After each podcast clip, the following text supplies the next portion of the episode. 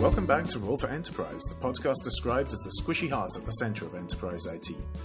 With me this week are Lilac and Zach. Mike sends his apologies. And we thought we'd start this week by talking about a couple of stories uh, that have been in the news. And apparently, both Google Stadia and Vimeo are pivoting to the enterprise market, which is weird. I was in Google Stadia, if you haven't heard of it before, is a remote game streaming service. The idea is that you can play video games in your web browser. The actual video game is being executed in a Google data center somewhere, and you just get a video stream sent to you and you know a control stream back to the Google data center. And it launched and it, it didn't quite flop, but close enough that Google lost interest in the way they do usually when it's a chat protocol. Uh, what's this year's chat client? Do we know yet? it's due out in June. Right, exactly. Or at uh, Google I/O in May. We'll talk about that in a moment as well. Uh, and the other one was Vimeo. Vimeo, best known as YouTube's uh, slightly more friendly alternative, and build itself uh, at the beginning as the indie creator friendly alternative to YouTube, gave creators a lot more control uh, than YouTube did and uh, didn't monetize in quite the same way. And therefore is very much an also ran, unfortunately, in the market. apparently, it got bought up a couple of years ago and changed its mission statement, and now we're seeing that come to fruition. And they are also pivoting to the enterprise market um, the interesting bit with Vimeo that I called out on Twitter as well is they were apparently going around the top bandwidth users on the platform. This is the the nominal excuse for what they're doing, and hitting them up for more money. But uh, one of the people who's quoted in the article that we'll put in the show notes is someone who has an average of 150 views on her videos. And if uh, someone with 150 views is in your top 1% of bandwidth users, I think your platform has bigger problems. YouTube people are laughing themselves silly right now 150 views. That that doesn't even qualify you for monetization at all on YouTube. I don't think. Yeah, but Vimeo is used internally in enterprises. Surely those statistics aren't tracked. Right, and that's the theory that they they decided to double down on that. And there's a whole bunch of um, you know UI mock-up tools and things like that, uh, where the output is um, hidden, obfuscated, whatever uh, video that usually lives on Vimeo, as you say. Yeah, so it doesn't. I, I think we got to compare apples to apples in these situations, right? Like it. I I would be shocked if the company was hanging their hat on 150 views, right? Like I think I think they're they're mar- yeah, it's a just completely different market, and but that market is not um, transparent, right? No, at all. It's sort of like enterprise Dropbox, right? Like when when you talk about these markets where you've got a public version of something like a Dropbox or a box and a private version of the something where you could have your own enterprise Dropbox, which is, as we know, like one of the um, cute Classic. ideas that keep showing up. But you don't measure terabytes under management as just the public piece of it, right? And you're not getting the data on the private piece. It just isn't a thing because nobody's going to tell you that stuff. And so, uh, no, exactly. No, I think kidding. so. In the case of Vimeo, it's it's a valid move it just clashes with their initial statement. They they did explicitly advertise themselves back in the day as being the indie creator friendly thing, uh, in implicit opposition to YouTube, and now they've decided to double down on this other market, presumably because being indie friendly uh, wasn't quite paying the bills, and right corporates are generating a ton more video these days. I've got several in my inbox that I have to review. Yes, much to my chagrin, I feel the same way. But like I, I, I, I just don't really think. I also wonder, maybe this is just a branding and positioning thing, but I, I am curious, like in my mind, like is being positioned as the indie um, uh, authorship controls video platform actually not additive to their ability to succeed in corporate, right? No, at all. It's completely orthogonal. Uh, do you think so? I don't know. I don't know if I agree with that. Like, I think that maybe companies. And being not YouTube is not a being not YouTube. Right. But exactly. being indie friendly, I think, is orthogonal. The the kind of artsy vibe that Vimeo certainly used to. artsy, maybe, but like I also feel like the people that are making these decisions inside organizations are often the creatives. It's often in marketing. It's often people that they're the the three people that have your beloved Macintosh computers on their lap on their desktop, right? Like they they are. But it is a, it's actually a, a different. Your buyer is not the IT buyer for Vimeo inside an organization. Your buyer is probably in the marketing group and may or may not be able to play the banjo. oh god, could could be, could be. And the Mhm. where was I going with that thought? You derailed me with your banjo. So sorry. you may well be right, and the, uh, we'll we'll see. Uh, the interesting thing about Vimeo uh, and the video market in general is that it's so concentrated, and it's concentrated for the obvious reason that video is very very heavy to host. I've uh, if the fancy took us to host this podcast ourselves, there were literally dozens of ways we could do it for pocket change because audio is small compared to video. And if it were text, I mean, forget about it. Text is effectively free unless you get you know, millions of readers. And video is not at that point yet. And so it's completely concentrated in YouTube. If you're doing anything with video, you're on YouTube, unless you're doing something extraordinarily specific. Uh, if you're an, actual you know, cable channel or whatever, that that's the the exception to Netflix. Uh, so I just feel a little bit sad that uh, it looks like, certainly from this news report, that Vimeo, the consumer service, which was always that audible thing that I would remember to check maybe a tenth of the time as I checked YouTube optimistically, but always found something interesting on, might be going away. You check YouTube? I subscribe to a bunch of stuff on YouTube, yeah. Really? I keep telling you, I don't watch TV. That doesn't mean I don't watch video. no, no, it's fine. I just like I I think in I think I actually don't consume video content in certainly not professionally very well. Um, and so that is Oh no, not professionally. Oh, okay. All right. All right. no, no, we're, t- we're talking like watching uh, unboxing videos of the new iPhone. Is that what's happening? it, only in private. no, they, it's, more you know snowboarding videos, and you can put those in a corner of the screen while you're working. It's a nice thing. Or they're, Fair. I'm not judging. Live your best life. I mean, my child was watching unboxing videos of Thomas the Tank Engine for years on the YouTube. So there you go. There you go, exactly. So, but the other the other leg of this uh, thesis uh, is Stadia, which is also pivoting to enterprise, which is even weirder because you know a video game streaming service does not seem like an obvious candidate uh, for enterprise, but uh, that's what Google's doing with it. So we have yet to see whether this is just Google's equivalent of move to live on a farm upstate, or or whether Stadia ever shows up. Maybe this is going to be Google's iteration of remote desktops to hark back to previous episodes. Oh, come on. Let's make it Google Second Life. That would be really good. Uh, th- that actually could be. You know, that, that seems like something aligned to you know what Google does. right? Like it, you need something to compete with the metaverse on the Google side. And I think what we all know about the metaverse is that if we could if we could create enterprise metaverse, that is probably a thing. And everybody has been trying to do this for 20 years, right? I remember when I was IBM, at IBM, and I'm sure I've said this before, where everybody decided that all of our meetings were going to happen in Second Life. It was a terrible idea. Oh, But- yes. But the truth is, is that six months ago, my husband's company had whatever whatever the 2021 pandemic version of that same declaration was was created, and everybody got a little avatar and everything.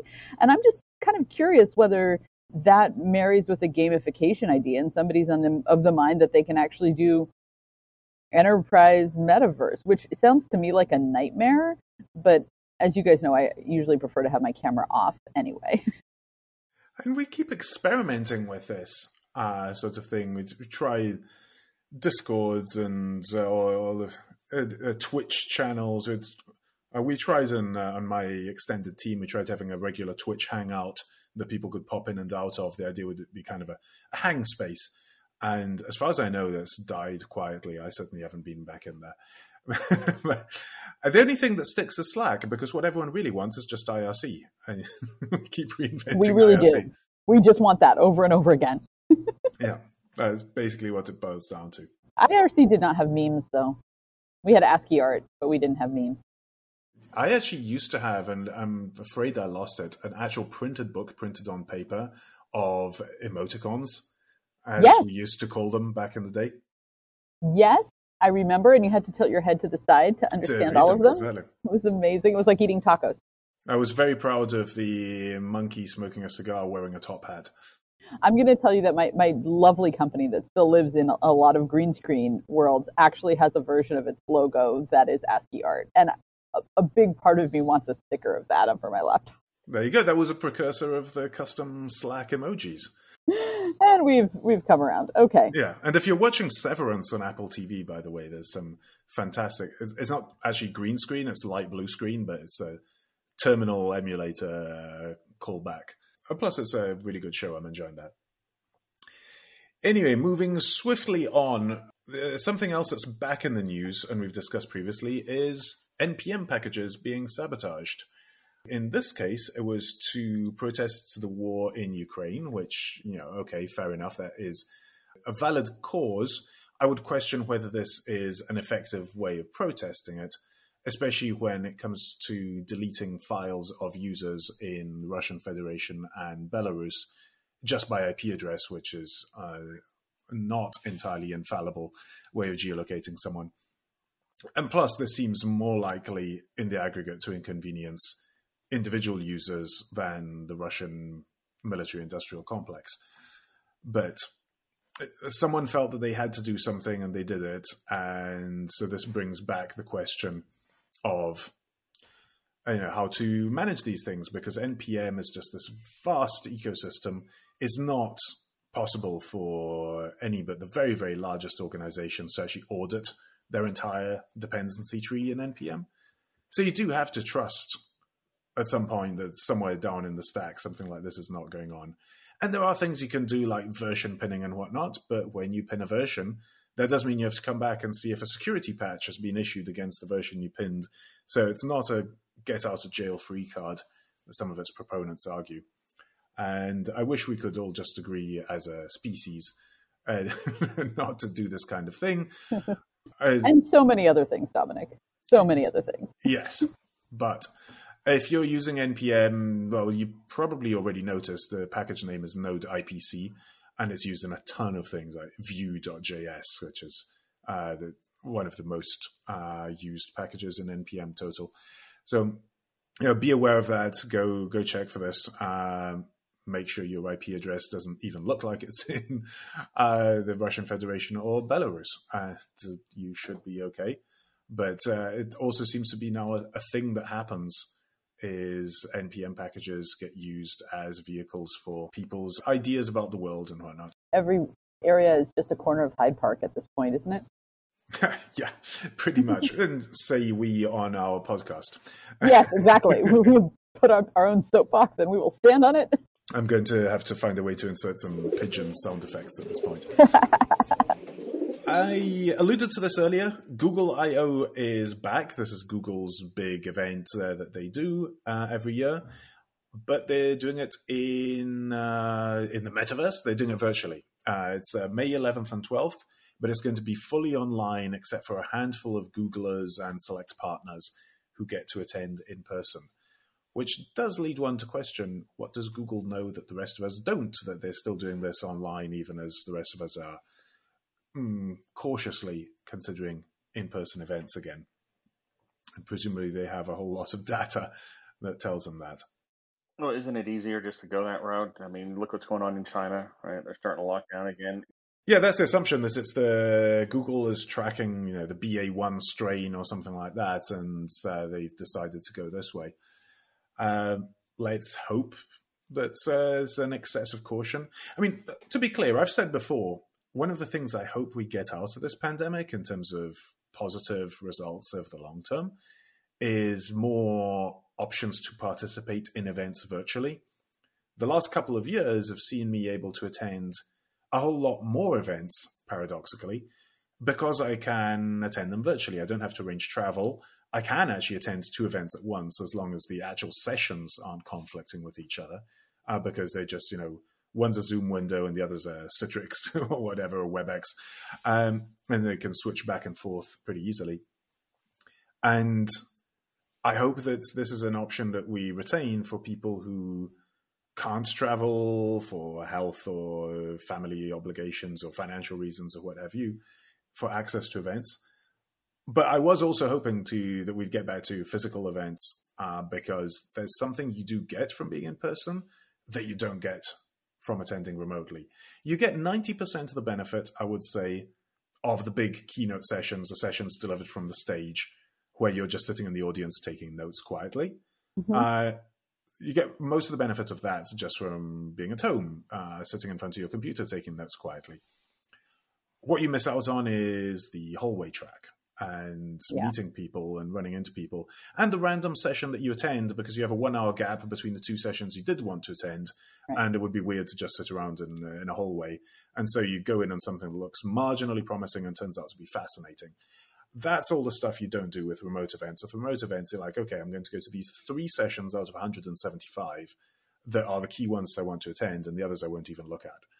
Right. And so it's a, it's a very, very different experience. I'm actually hoping that we take forward that element of hybrid that allows yeah. the reach to be bigger. Um, I, I do agree that some small part of me is yearning for a day when I'm waiting indefinitely in the Starbucks line at the Venetian again. But I I really feel like there's so many better places for coffee and not even far from that Starbucks. There's like an Illy around the corner in the Rotunda. There is an Illy around the corner in the Rotunda, actually. And I like the gelato place, but next to the big love sign. You know what, honestly? Yes. Like, it has really, really been a very long time since I was in Vegas. And I have finally found that my heart yearns for it again. Um, but here we are. but I do feel You've like. been at home too long. I have been at home so long that Vegas feels like a really appealing alternative. Um, I, I do think, though, that that you're absolutely right, Dominic. And I, I don't think that we have yet solved the hallway, the, the serendipitous component of events and of, of frankly, any in person interaction has not been fixed or solved. There is no serendipity in Slack either, right? And that's just actually unfortunate. That's the piece that, as I've returned to the office and we've had a big week of like 20 people here um, and occasionally smiling and saying hi to somebody you didn't expect and learning something new or, or learning something about them has just been so delightful. And like how tall or short they are. you well, yeah, realized over webcams. Full disclosure, I'm an absolutely short human.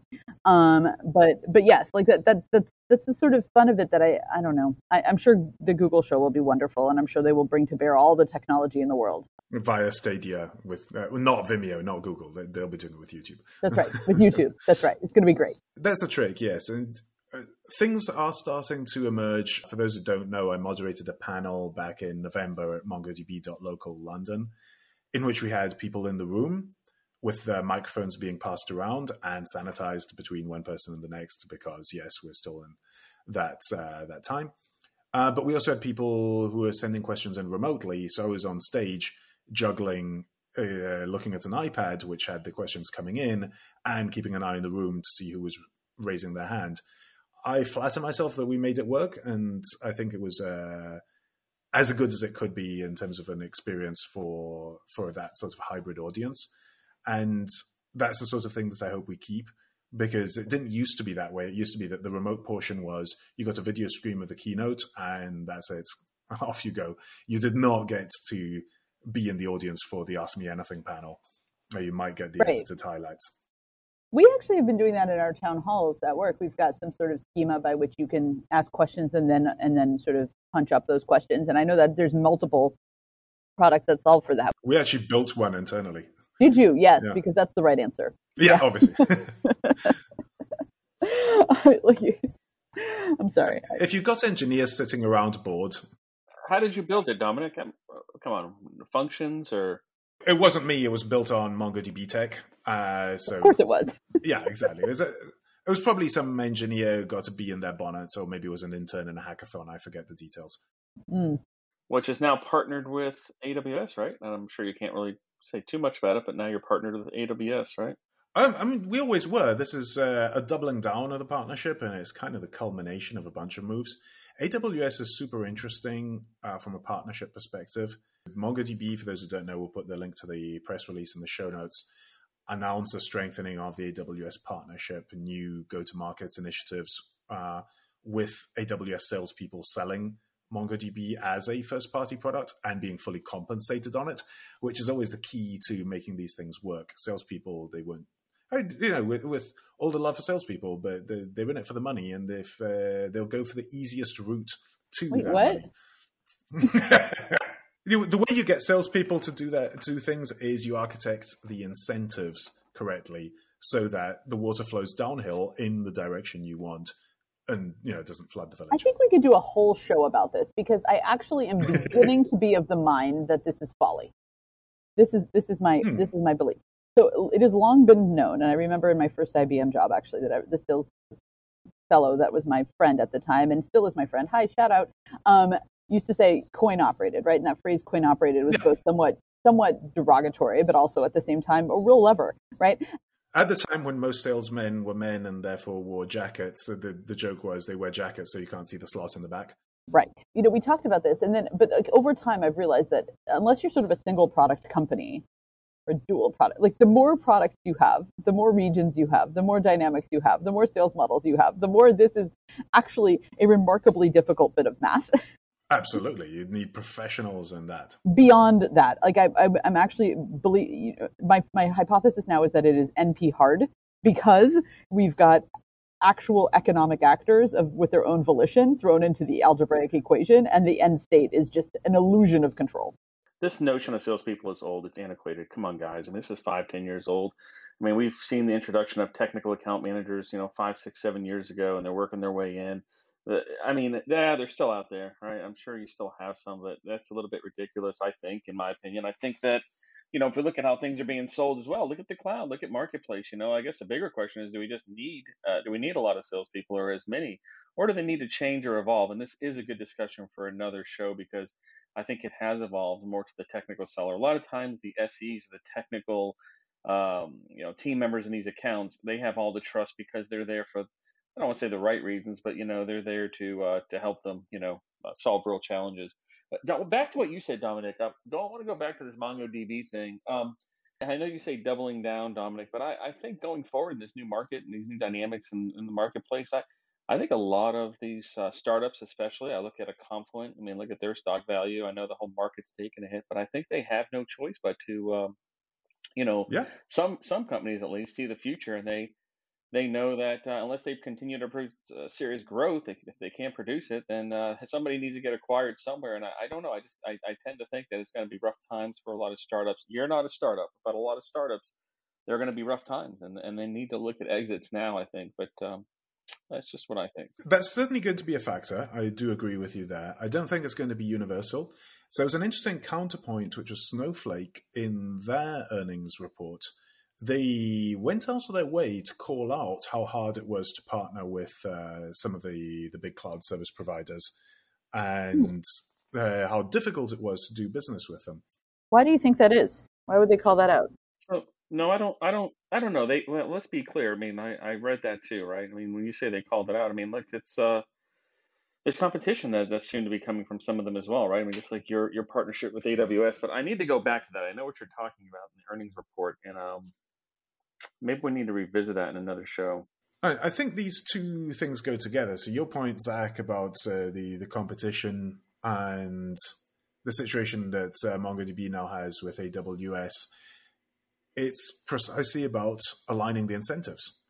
If uh, you give the Amazon salesperson two products that they can sell, uh, let's say for ease of conversation, that they're equally hard or equally easy to get in the door at the customer hmm all of all else being equal, they will go for the thing that pays them uh, more commission. If one Right. thing pays fifty percent of the commission of the other, that's a very easy decision for them to make if they look even vaguely fungible, and the, and- that's kind of what uh, Snowflake was bemoaning that some of the the cloud service providers are better at doing this than others, and calling that short sighted when when they don't align their incentives. And it is better for for users. To be clear, it's better for users when uh, the the vendor and the platform aren't fighting, hmm and so that's the that's a benefit. And the role of the the big, uh, the, the big the the role of the uh, enterprise account manager the person who sits at the top of a large team of technical specialists is maybe not themselves a specialist at all, but can navigate the political intricacies of large bank, large automotive mm-hmm. manufacturer, large telco, large you know public sector org. That person still has a role because they can help guide that process. And so incentivizing that person correctly when they have maybe a book of 70 odd products uh, is you know, it's a, it's a dark art. And there was another very interesting piece, which I'm going to have to try and find now, uh, Twitter thread, uh, talking about how large corporations can't be subtle in their messaging. They have to choose one message and ignore the subtleties, even the very valid subtleties, because their audience will not be receptive to that. They will be mm. receptive only to one big message. And so you have to double down on that, pick the biggest thing, Focus on that until it's fixed, until it's in the place you want it to be, and then you can change your message and focus on another big thing that you want hmm. to to shift. But you can't try to pull two levers at once, or you won't achieve either goal. Interesting. Yeah, I need to pull out the the Twitter thread and send it to you. I have it somewhere in my history. It's an interesting hypothesis. I, I I'm wondering well, I'm actually thinking about like how true that is and in what context, right? Because uh, obviously, when you're dealing with like a massive organization like a Cisco or an IBM or something, right? Yeah, that the example is, was Microsoft. I mean, that is that is incredibly difficult, and and so the message always ends up being at that level fundamentally high, like ivory tower and reductive, right? Like that just really feels like the, and, and I'm I, I don't love that, right? As a former product marketer, right? I love the idea yeah. of a crisp use case based message, and I don't feel like we we get that when we're talking at that sort of 50,000 foot level. But at the same time, I, I do think that you know there's something to be learned from consumer marketing where you actually have a thing and that is your thing and that is all the things. But if that is true, I'm not sure that the mega organization has legs, right? At the right because because you could imagine four companies within Microsoft or even a dozen, each of which have their own coherent and effective market message that could run simultaneously, but a mega organization can only manage one, right? Unless you do it the Amazon way and have uh, a loose confederation of two pizza teams. Yeah, I think the Amazon way is, is strange and, and potentially an emergent property and not a design point. Yeah, which and, and anyway, the whole idea of a two pizza team is confusing to Italians. It's like, what? You have a team of two? This makes no sense. Right? you need more people than two on a team. You need more people than two on a team. I agree. Anyway, I'm sure we will be coming back to that one, and we'll put a bunch of links in the show notes for people to review at their leisure.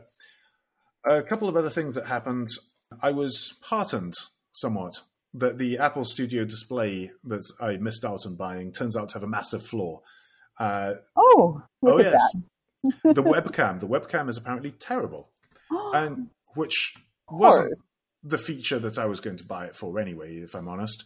Uh, I have a very nice webcam, and, and I'm very keen on the Opal camera. Uh, if that ever does give me the option to buy it, right now you can only reserve an Opal camera.